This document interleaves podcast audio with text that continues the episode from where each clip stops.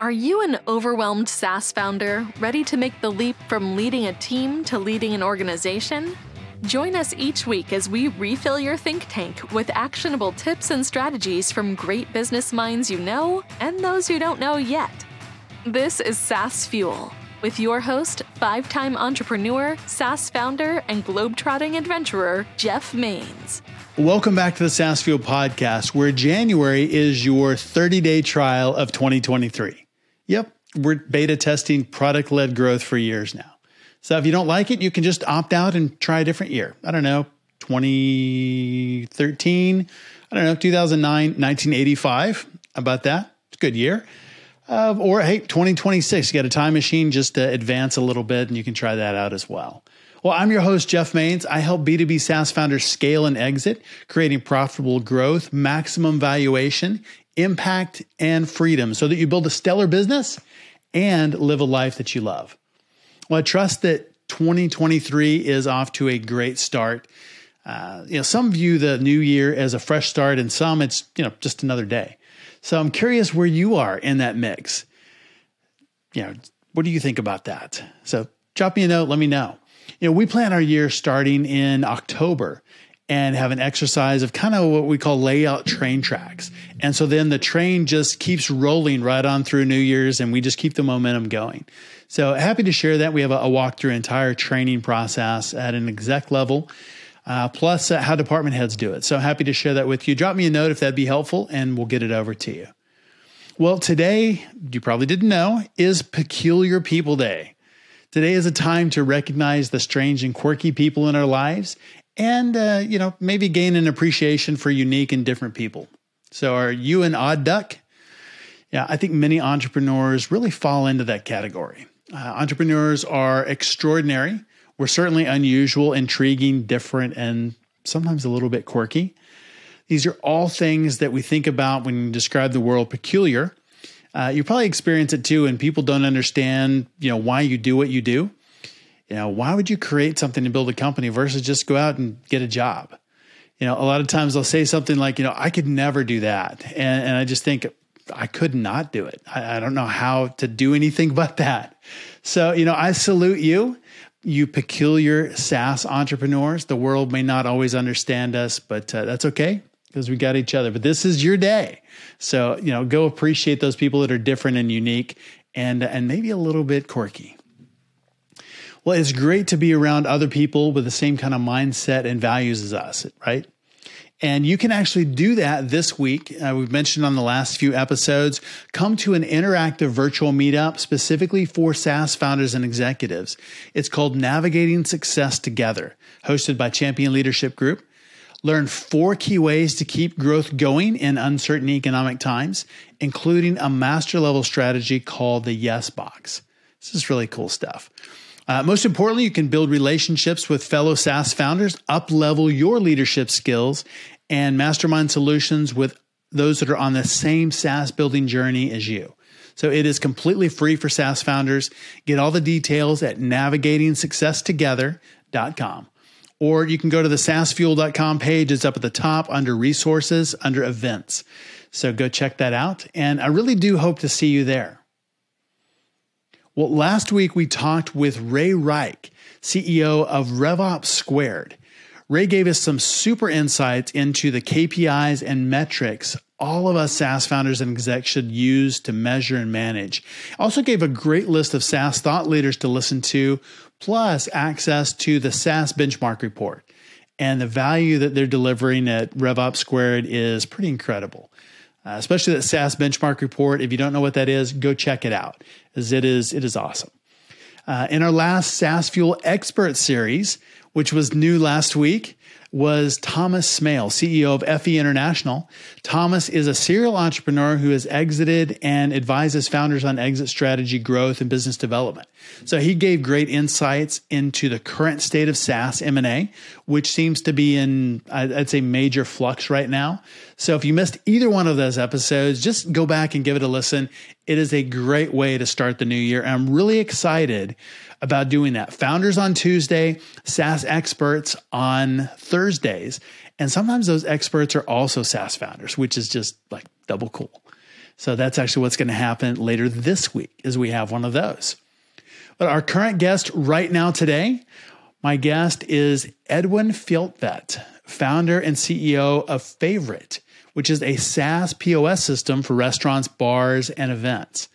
Edwin is creating amazing guest experiences using technology to do the simple low-value task and up-leveling service interactions. Favrit's powered by data intelligence that's changing the view of tech across the industry. Uh, that's kind of historically slow to adopt tech, right? Most restaurants you don't think of as, as high-tech industries, and Favrit is changing that. And as the industry changes and makes that shift, Favrit will continue to rise as a favorite tech partner, and all of us will benefit, especially never having to wait on a bill again, right? Well, a big welcome to a founder who is behind tech-driven restaurant experiences, Edwin Fjeldtvedt. Hey, Edwin, welcome to SaaS Fuel. Thank you so much. Thank you so much for having me. Well, I love your business, Favrit, all about experience. And I think all of us have those experiences out in the marketplace, particularly in the restaurant space. How did you come up with that idea? Um, that's a that's a good question. I mean, it was, it was a couple of years back, and I was working for Expedia's B two B company called Agencia. And I was traveling a lot in my position, and that made me eat out a lot, right? For lunch, for dinner. Sometimes you only had maybe half an hour, forty-five minutes for lunch. Other times you were out with customers, or you were out in a situation where the experience was really, really important. What I felt was the experience was not centered around us as guests, but it was centered around the employees. So if I wanted a menu, I would have to get the attention of a waiter. If I wanted to order more, I would have to get the attention. If I wanted to pay, I would have to get the attention. So there was no way for me to enhance the experience on my own terms, or just, you know, dive into the experience and help out if that was more convenient to me. There was no flexibility. And that was, in a way, a bit interesting, because as you saw the rest of the world really moving on to be very experience obsessed and customer obsessed, you know, Jeff Bezos probably put that on the map better than anyone else. I was really interested to see, why haven't anyone built a guest obsessed platform, a guest obsessed experience platform? And I just felt like this is a mission that we need to do. Like, we need to make sure that we can create magic experiences for for people dining out. So that was that was it. So what does a magic experience look like? How does that I work? I think that's very, very individual. And it's very, very um, situation oriented. If you are out with friends and you're in an outdoor service restaurant with a lot of people, I think what you want is a great conversation, be amongst friend and, and re- friends and really focus on that. What you don't want is spend five minutes trying to get to do the eye-catching game and wave your fingers to hope that you can get another round of beer. You want to be part of the conversation and not trying to chase people to spend money.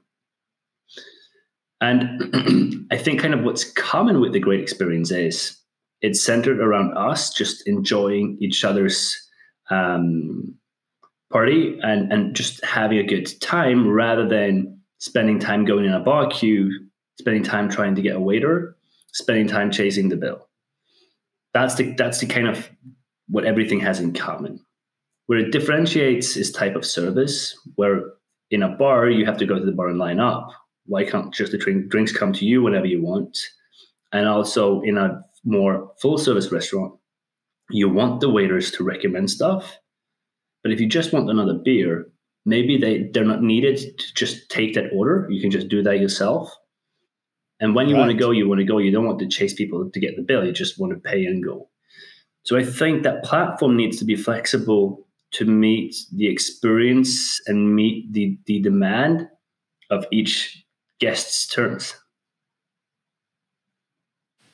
I like that. So the solution then is broad enough that it fits, you know, all of those scenarios. And so, you know, pretty much anybody in anyone in those types of restaurants could use the system, whether they're, you know, it's a bar, it's a full service restaurant, high end, uh, mid tier. Exactly. Well, At the same time, we are really focused on the full service restaurants. That's where we see that we can make the best difference. When you go to the more high end, they really want to be having that personal conversation on every touch point, because that's part of their, their footprint in a way of the experience. And then maybe the payment is more something that they could easily check out themselves, the guests and so on.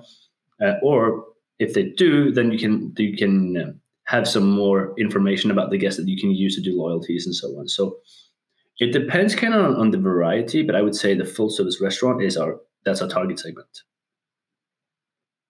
That makes a lot of sense. And I like that their mission is really kind of aligned with what you're trying to bring to the market as well. I mean, that probably makes them a, a great prospect for you. I mean, what's great if if the the uh, our purpose to create magic moments is the same that we we try to build in a product, then I don't have to be schizophrenic and try and communicate something to the organization and something else to the customers. I mean, it could be very, very aligned, and that makes it much easier for me. Um, but I think it's also really ne- necessary if you want to build something that's really great and that delivers on expectations. Yeah, that, that's true. And having that alignment with them already certainly accelerates the the process. You don't have to convince them that this is valuable because they already want that experience. Yes and no. I mean, oh. The restaurant industry, if you look into some of the Western movies, that kind of is setting a scene way, way back. The way you were ordering in the bar is just the same way you're ordering in the bar today in many ways, right? It but is. But you don't pay with cash, maybe. You pay with credit cards or whatever. But the operational process is very, very the same, right? I think that needs to be disrupted around what the guest wants rather than what's convenient to the employees. And then you're tapping into change management, and that's not always easy. Innovation isn't always wanted, um, but over time, if you do it well, it pushes itself forward, and then you get to a critical mass, and that's when you start to scale. And are you seeing employees accept the, the, the solution and really embrace that, or is there still some resistance there and they kind of want to do things the old way? I mean, you will always see both, right? Because as individuals, we're different, uh, but there is a high N P S score on the waiters. They see increased tip, they see increased productivity, and they can spend more time being conductors and really like hosts rather than waiters, because they can spend more time recommend, making sure you have a full glass, they can smile, they can chat, they have more time to do those touch points that enhances the overall feeling of the experience, rather than just be there when you're saying, can I have another beer, please? And you say, yes, of course. So those who understand how they can use technology to enhance the experience, they love it. The ones who haven't fully understood how to really leverage this, they might feel that it's kind of in between the experience and they need to tweak it or figure out how do we use it. So obviously our customer success team or implementation team is spending a lot of time trying to help them to use the technology to enhance rather than to be in between. I mean, technology should not be the experience. It should enhance the experience. That's a great point. And when you've looked into COVID, for instance, and you had all the scan and pay or the order and pay solutions, especially in the Nordics, that was growing really, really fast during the pandemics. And right. And in the U S, we, we, we saw it all over the world. And what was happening was that you could go into a bar or a restaurant and they would say, there's a Q R code on the table, you know how it works. Then all of a sudden, the, te- the technology is supposed to be the experience. So it's it's really, ah. really how do you make the people cooperate and really enhance and and and and love the technology? And that's part of the product development and part of the product iteration, where you really need to iterate based on the learnings that you get to get to a point where you see that it's actually making the impact. And we see some tremendous results for for these businesses in terms of how their financials are run, guest satisfaction, employee satisfaction, and employees incentives with tips and so on. So it's been some incredible results on, on this on this platform, which is fantastic, but we still have a long way to go to really do the mission and the vision that we have. But we are a motivated and and um, execution oriented uh, team, and um, we we really do our best to listen to the customers every single day. That's a really good way to build. So being in the restaurant industry over the, the last few years, it's it's really been hammered. And, you know, difference in one company, not one company, differences in one country or another, or maybe, you know, one region or another, even inside countries. How has that affected your business and your clients, and how have you adapted? I mean, when Favrit was started, it was on the foundation that agile is going to be a differentiator. If we can move fast, we can learn faster, we can iterate faster than competition, speed of iteration wins. So that was kind of the foundation and the building block for us trying to build a culture and, and, and a product. So we started off with a very, very simple M V P to get the first point learning points so that we could start iterating. But when you then move into a macroeconomic picture that changes every two weeks because the government comes out with new restrictions that is really impacting the restaurant industry, and you have different markets that are impacted different ways, it really challenges how do you really do strategy and scenario planning with excellence. I mean, because you will miss, you will do mistakes, and you will do some right things. And it's, it's you know, it's up and down. You have a lot of customers growing fast, and all of a sudden, a lot of customers need to close down because they're not allowed to be open. And then all of a sudden, kind of the restaurants, since we are focused on the dine-in experience and not the takeaway experience that was booming throughout the pandemic, if you can't be open for business, it's hard for us to, to, to you know, get the product in the hands of the guests and the customers. So it's been an, a roller coaster in terms of adapting to circumstances that you can't control, but at the same time, strategy can influence your results. So it's been a lot of great learnings on how you can apply strategy and tactics and what difference it makes. Yeah, you're making a huge difference for the, the restaurant owners and the, the guests as well. So, you you know, you really have two different audiences that uh, that you're serving with your, your solution. Exactly. So, so I mean, for us, number of transactions have been a good way of of counting number of magic moments, because if you could sit on a fully packed outdoor restaurant and you, there's no waiters to see, and you could order on your phone and you would be served in less than a minute, you would get a great magic experience. And that would be yes. a transaction. So that was a good way for us to measure, you know, number of magic moments. So, so that was an indicator, but then you would see that fluctuate with the macroeconomics, or at least the legal, the legal parts of of the restrictions that came from two weeks, nothing, then all of a sudden a lot of restrictions, then two months with nothing, then all of a sudden a lot of restrictions. So it impacted us for sure. But at the same time, we, we, we've been growing fast and we've learned to adapt to those circumstances, both product-wise, strategy-wise, commercially-wise. I mean, it's been it's been a good learning that we can now use as a leverage to to really scale further. That's great. How important is it as a SaaS founder to have that North Star metric? I mean, you're measuring transactions, and, and I love the way that you define that. How important is that in knowing what to do in your business and how to grow? It makes a huge impact if you're really able to get the organization centered around the North Star. But you should also really figure out what is the North Star, because it could also have, maybe not devastating, but it's still some some bad impact if you're measuring the wrong thing, because sure. then all the effort and everything will be done in good faith but not with good results. So so making sure that the North Star is right, and as a young business it could make sense for a while, but it doesn't mean it makes sense forever. But to answer your question, the North Star is really, really important, because that's how the, the organization can really put forces behind making that number grow. So how did you find, you know, transactions then as your North Star metric? Um, great question. We did we did a workshop. So with the entire okay. team, we did a workshop where everyone, we started talking about what's a North Star metric. We were talking about, you know, why is it important? So everyone was understanding the why we're doing this. And then we gave everyone Post-it notes to write down what they thought would be the single most important metric, and then put it on the wall and explain why. So first, everyone, just so not to be influenced, everyone had to hang their post-it note first before explaining it so that you couldn't kind of change as people were explaining those theirs. That's also a way to test your own hypothesis, like how how well did I hit in terms of what my expectations were and, and how influenced am I from, from everyone else's data points. So we were kind of limiting it down to three very fast. Then we did a new iteration, came up with like who has the most, and then we had to to to narrow that down to one.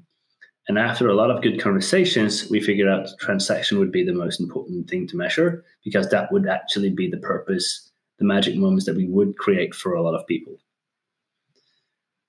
So that was that was the one that we started off with. Then we did a pivot on our business model. This was early, early days, right?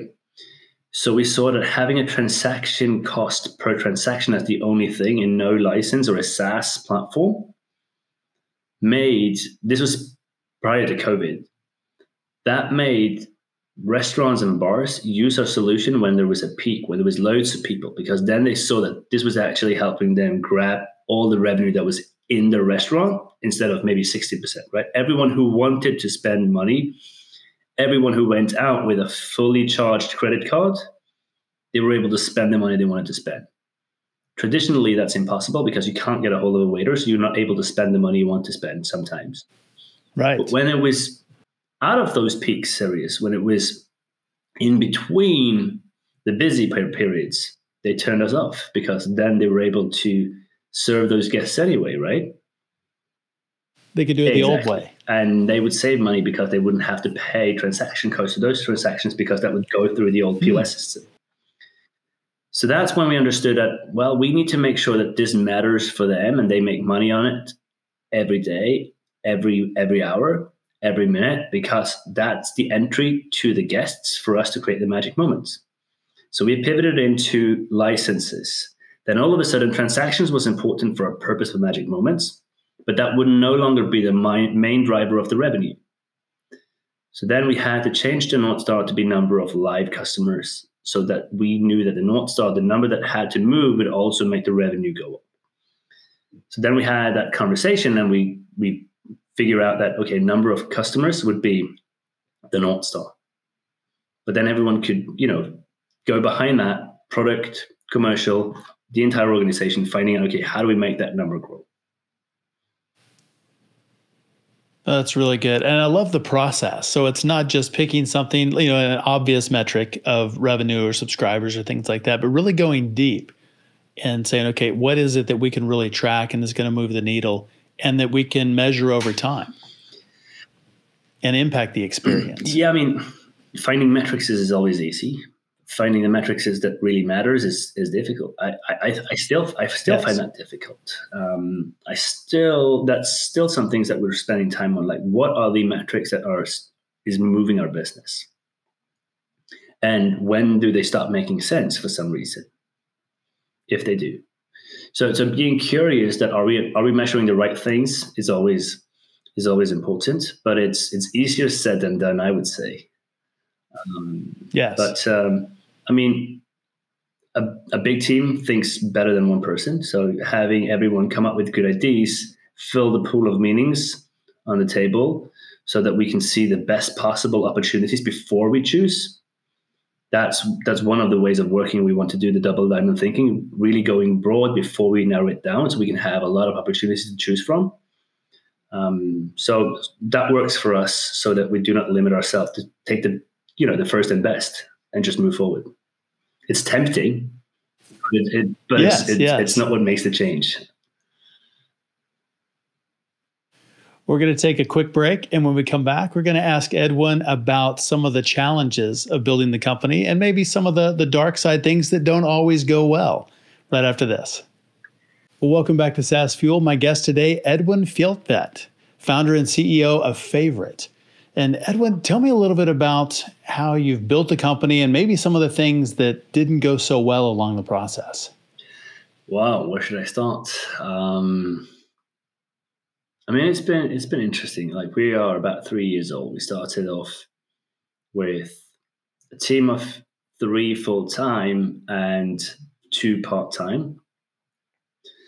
And we had our first hire, except that team, about five months later. And then about two years after that, we were about one hundred people. So it, it, wow. it kind of started to scale pretty fast. But that, you know, that looks like a shiny story. Um, on the backside of that, there has been close to bankruptcy. There's been having to make people temporarily laid off. Um, you've, you've, I mean, I've, I've been in situations where some really, really talented people have had to leave the business for for the reasons of now changing into the new macroeconomics. Um, and you you have great friends that might grow out of their roles, and you would have to have some some hard conversations of what's best for the company, but also maybe what's in their actual interest. It's always tempting to think career, and that career is along with maybe a leadership path or, you know, different different types of paths, but that doesn't necessarily mean it's right for you. And having those conversations is is always hard. And I mean, I believe in, in getting quite close to people and, and really try and do some some coaching to move move them into new to new areas and really, you know, break through some difficulties they might struggle with, or just do some fantastic personal development. And then all of a sudden, when you lean in on that, having hard conversations is is even more painful for everyone. Um, but still, I think that's what makes sense as a leader to do, to kind of really lean in rather than just keep that distance.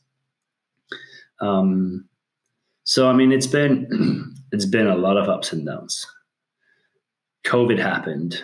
We didn't know anything. We were in the middle of fundraising. And everyone wow. was kind of like just sitting on the fence. And we had to temporarily lay off people to understand more. Then all of a sudden, everyone needed some sort of a self-service solution. And the, the business just boomed. And we were able to, to, you know, close the fundraising even higher than we were planning to. And then growing fast, we tapped into new markets. We didn't make it on the first attempt. We had to kind of iterate. We had to... to do some some changes on people, and there was a lot of great people that the timing weren't right for. I mean, we weren't ready as a as a product. Um, then after we were ready, maybe they were they lost kind of their their um, their momentum, and they wanted to do something else. I mean, it's, there's been so many different things that happens, and there always is unknowns that occurs that you just need to solve, and you just need to go by problem after problem and, and figure out a way to solve it. And I, I, I tell a lot of people, like, a lot of my job is doing things I don't know, but I just need to figure it out. And uh, and that's how you grow, especially as a first-time founder. I mean, a lot of things they haven't done before, a lot of things they have done before, and and a lot of things they have improved a lot. I mean, I've, we've hired a lot of people, learned a lot on how to do a great hiring process. We've built a great culture. I've learned a lot about how do we build a great culture and what, how, in which way, strategy. How do you, as I said, you know, previously, all these different changes that were happening with COVID in the restaurant industry and the impact made us really change fast and always try and plan ahead. And you learned a lot about both strategy and tactics. But along the way, there's been a, a lot of mistakes, a lot of learnings. But I, I would still argue that the biggest mistake is not trying. I would absolutely agree with that. What role has resilience played in your success? ninety-eight percent. I mean, I think grit is, is really important. And, and, and having a, a professional athlete background, it was a lot of the same things, because that was not just, you know, climbing the stairs and then all of a sudden you were at the second floor. There is a lot of ups and downs. You have injuries, you have you have disappointments of not making the team. Um, there's there's so many things that you can control, but also some things that you cannot control, where you just need to get back on the horse and you just need to keep on fighting to get into the position you want to be in. And it's the same with the business. I mean, a lot of things we can control, like some of the some of the wrong, some of the mistakes and some of the wrong, wrong decisions we can control, we can influence, we can go back, we can change. That COVID is making the market shut down is something you can't control, but then you need to find out how do we make, turn this into a opportunity rather than just looking into how awful it is, right? So right. It's it's constantly looking into opportunities, and that resilience of just, you know, you can figure it out. It just, it's, I always say that, you know, the the impossible is just something that hasn't been done. So it, that's a great, great so you, thing. It requires time, but it's possible. So resilience is is definitely very, very important. What role have mentors played in your success? Um, also a lot. I mean, I've I've figured out that I don't know all situations, but I am the one who makes the decisions, right? Because I am the one who have to live with the consequence. So that means the advice will only be an advice, but having great mentors who's been, you know, around the block before, and and that that really can can help you understand what are the circumstances, trying to help you figure out all the four squares, uh, corners of a square, and really think through this the decision from multiple angles really helps, making sure that when you make the decision, you make the decision on the best possible data points and and and, and thoughts possible. And I've had, you know, the ability to work with some really, really great mentors. Um, early on, you had Jan Grunbeck, who was the C E O of Google and one of the first employees of Google, and, and scaled Google in Norway, and and was was was head of Google Norway for, I don't know, fifteen years plus. Um, and lately, the the former president and C E O of Agencia, so Expedia's B two B company, invested and, and is is now a Uh, an advisor that I have one-on-ones with on a weekly or bi-weekly basis that, you know, have learned me tremendously uh, amount of, of a lot of aspects of strategy, leadership, culture, decision-making, communication. I mean, there's, there's so many things. We have some great investors that really also play a very important part in, for instance, I D Capital, which is the biggest V C in Norway. And Christian there has been really, really helpful in in understanding some of those dynamics of, of the investment landscape. And yeah, I mean, there is, I could go on for a long, long time with a lot of great mentors. Though those who aren't mentioned doesn't mean they haven't made an impact. They know they have. I've told them multiple times, but I mean, trying to find someone who's smarter and further down the road has been a great ingredient to, to just speed up my learnings. Because if I am going to learn everything the old, the traditional way, it's going to take a long time. If I can find someone who's done it before and get some advice, I could speed up that process.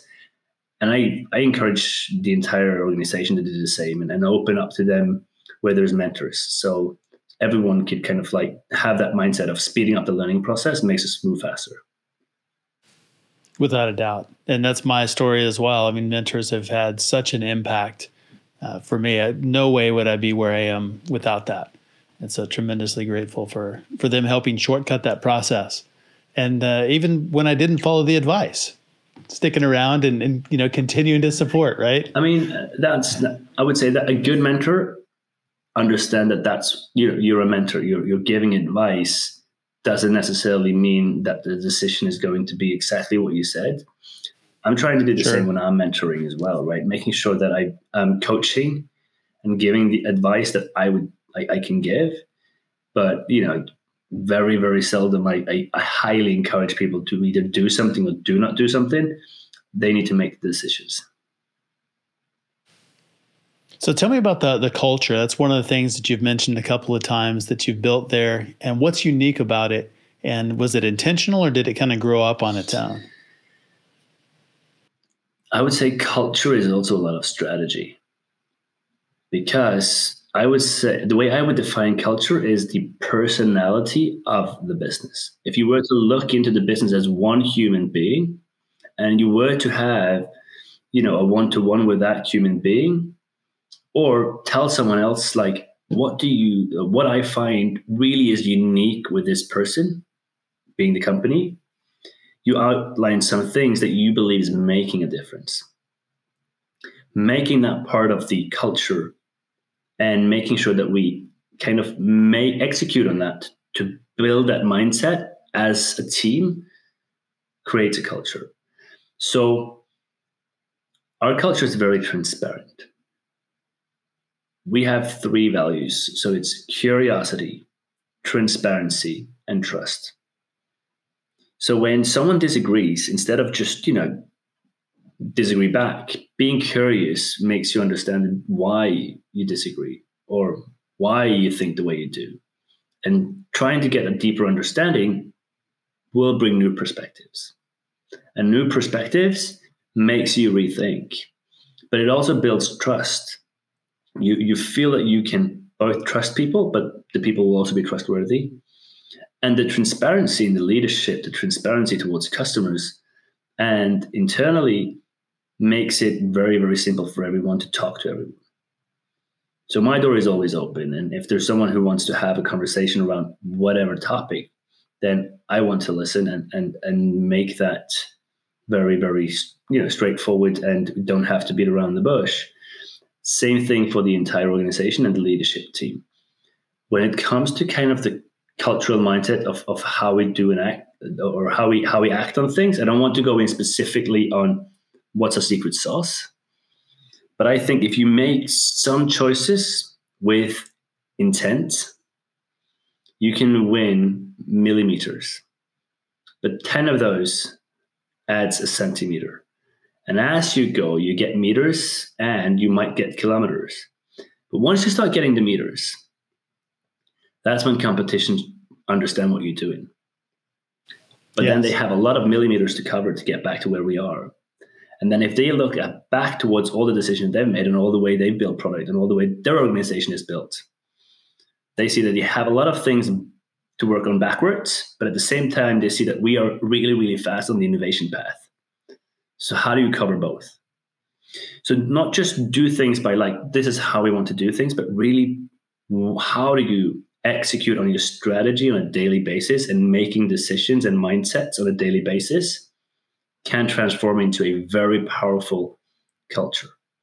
Because then you have some guiding principles that are very aligned with the strategy that makes you do decisions and do uh, solve things in a specific way with intent.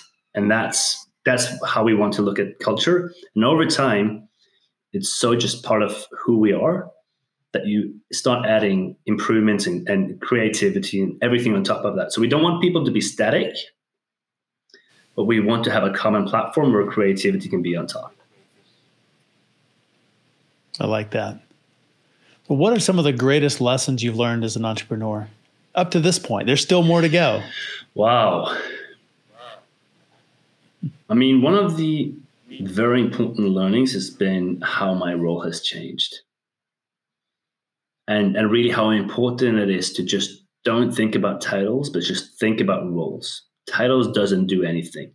Roles do everything.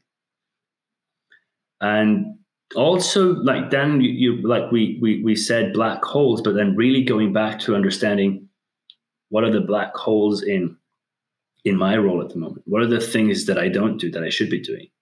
That's also great with mentors, right? Asking them like, from your perspective, what are the things I should be doing that you can't see me do today?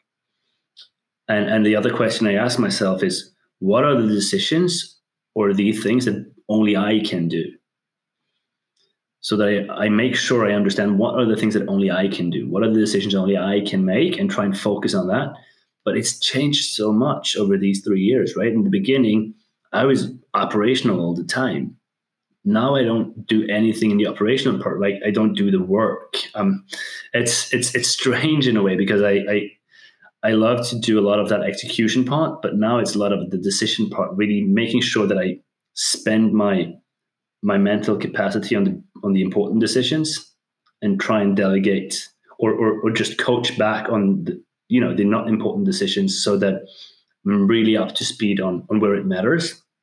Because that's where how I can apply my force now is making the right decisions at the right time and and and unchanging the wrong decisions at the right time.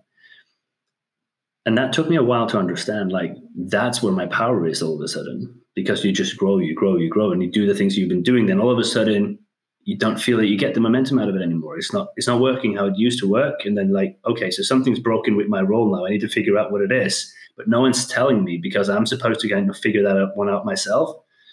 I can't just, you know, run around and talk to everyone. What should my role be, right? Because that would make everyone be like, okay, he don't know what his role is. Like, can somebody call the adults here because they're not home? Um, so, so you know, it's that's been that's where the curiosity, constant curiosity of understanding how can I really apply force and how can I make a difference in my role as we grow. It's been a lot of learnings. That's a really, really important lesson too. I mean, it's really elevating that and, and becoming an owner instead of an operator. Instead of being in the business, you're working on the business and really thinking strategically and not involved in, in every decision, but really the key ones. Exactly. Um, and also doing the right decisions even when they're tough, right? Because as a leader, and that's not just a, a, a C E O, that goes for all leaders. There is a redirect you should give someone, right? But it's it's not pleasant giving that redirect, right? So you can't skip it. No one, right. no one, no one runs after me if I skip it. But I know I should have done it, right? I right. should. I know I should have done it. It's the millimeters again, right? I didn't. I didn't catch that millimeter. And we have a saying that the standards you walk past are the standards we become. And it's it's really making sure that we help each other up the game to the standards we want to have as a team.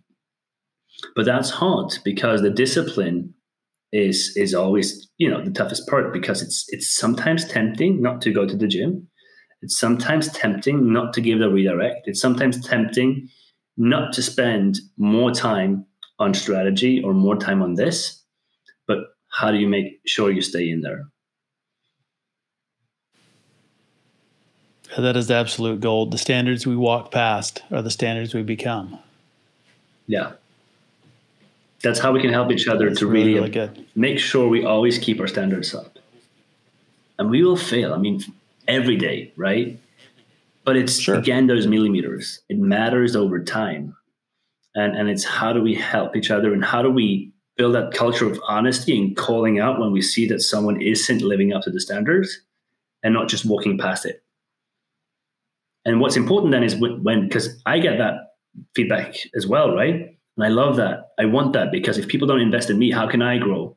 But what's important is that when right. they come with that feedback, it's important that I listen, that I just, you know, don't fight back and say, you know, why are you telling me, right? Because then then it wouldn't make sense to them to do it again.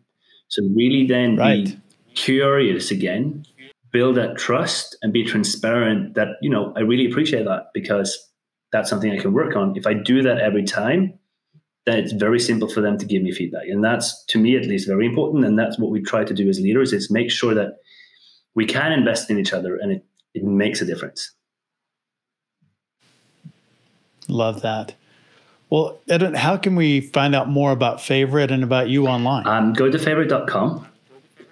And you can also follow me on LinkedIn, Facebook, and on Instagram. Excellent. And we'll make sure and link all of those in the show notes. Perfect. So I really enjoyed our conversation today. I did too. Thank you so much for having me. I really appreciate it. And uh, you really felt me, you made me feel relaxed and, and, and welcome. So I really appreciate you creating that safe atmosphere. Well, thanks again to Edwin for coming on the show and sharing your insights and resources. You can learn more about Edwin at favrit dot com.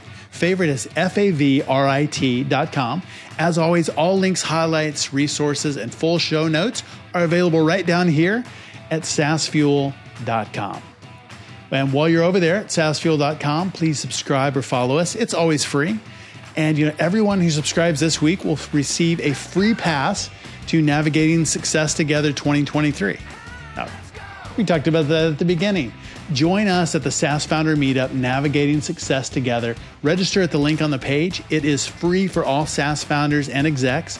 Come meet up with founders and let's grow together. Let's just say no to this whole recession nonsense and keep growth going. So come check out another uh, group of SaaS founders who has that mindset that we're going to opt out on the recession and keep growth going no matter what. Well, later this week in our SaaS Fuel Expert Series, we'll talk with Alyssa Marshall, founder of Owlish. Owlish is a SaaS that makes online course creation look amazing while being very simple, non-technical, and integrated. She is a founder and expert in one, and really excited about our conversation. Then our SaaS founder next week On Tuesday is Ted Elliott, founder and C E O of Copato, the number one DevOps platform for Salesforce. So lots to look forward to. Be sure to subscribe so you don't miss out, and I will see you on the next episode. Until then, enjoy the journey. Thanks for listening to SaaS Fuel. Full show notes for each episode, which includes a summary, key takeaways, quotes, and any resources mentioned, are available at sass fuel dot com. Be sure to follow and subscribe wherever you listen to podcasts. And if you're enjoying the content and getting value from these episodes, please leave us a rating and review at rate this podcast dot com slash sass fuel. We'll be sure to read these out on future episodes.